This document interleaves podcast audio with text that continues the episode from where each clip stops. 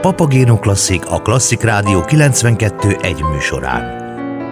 Érdekességek, kulturális programajánlók, valamint beszélgetések a zenei és kulturális élet kiemelkedő szereplőivel itt, a Klasszik Rádió 92.1-en. A Papageno folytatásában egy közelgő koncertről beszélgetünk az Amadinda ütőegyüttes egyik alapító tagjával, Rácz Zoltánnal.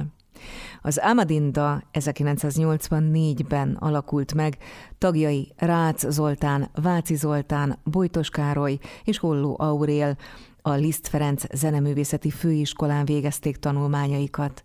Az együttes megalakulásakor két fontos célkitűzést állítottak működésük középpontjába. Egyfelől az addig Magyarországon még előadatlan, ugyanakkor addigra már klasszikussá vált ütőhangszeres repertoár bemutatását, másfelől a magyar zeneszerzők ütőhangszeres műveinek hazai és külföldi megismertetését. A formáció kezdettől fogva arra törekedett, hogy működésével új művek komponálására inspirálja a magyar és külföldi zeneszerzőket. Az Amadinda azonban már régóta nem csupán egy ütőegyüttes, hanem egy generációkat felnevelő műhely. Az Amadinda Percussion Project február 24-i eseménye is a fiatal muzsikus nemzedéket szólítja meg, és vonja be ebbe a különleges világba.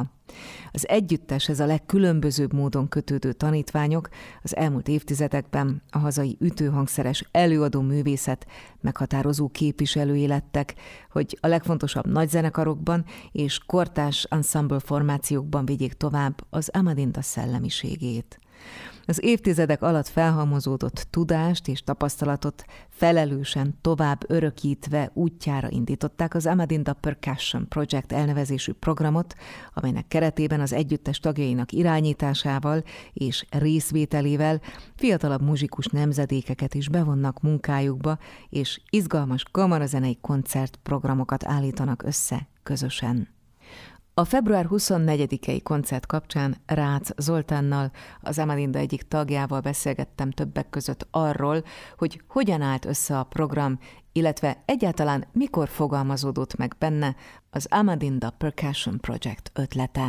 2017-ben jutott az eszembe, és azt gondoltam, hogy az a infrastruktúra, amivel az Amadinda rendelkezik bő 30 évvel a megalakulása után, hogy ezt kihasználhatnánk, felhasználhatnánk arra, hogy olyan műveket játszunk el fiatal, 17-27 év körüli fiatal ütőhangszeresekkel, amelyek jótékonyan, hasznosan egészítik ki a különböző felsőoktatási intézményben szerzett tudásukat.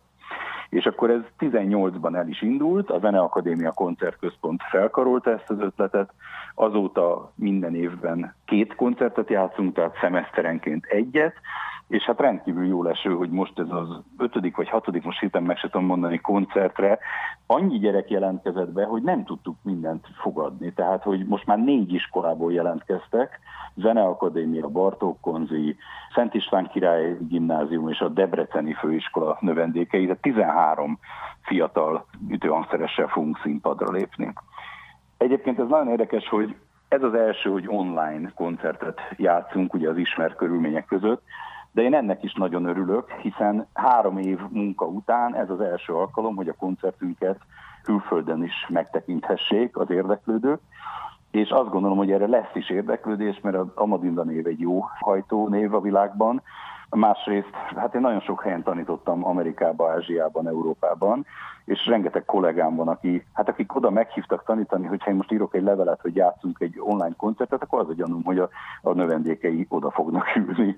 Úgyhogy én ennek rendkívüli módon örülök, mert úgy gondolom, hogy február 24-e az a nap, amikor az Amadinda Percussion Projekt kilép a világba.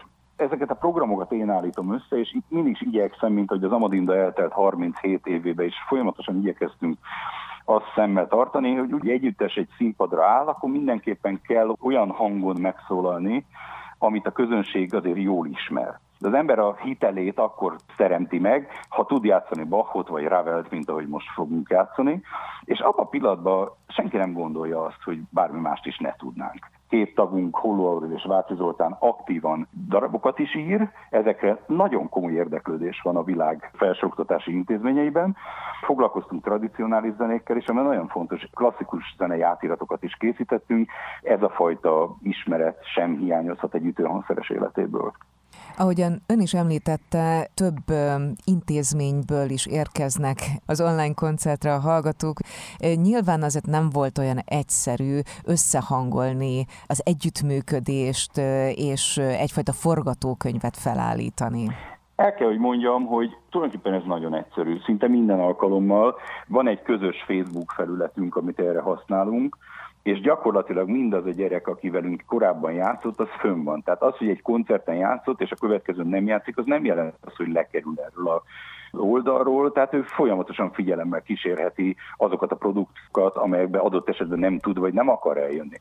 Aki ebben a projektben részt vesz, az tulajdonképpen egy kicsit már a jövőjére is gondol, hiszen az Amadinda alapítói és most is aktív tagjai széleskörű kapcsolatokkal rendelkeznek a nagyvilágban.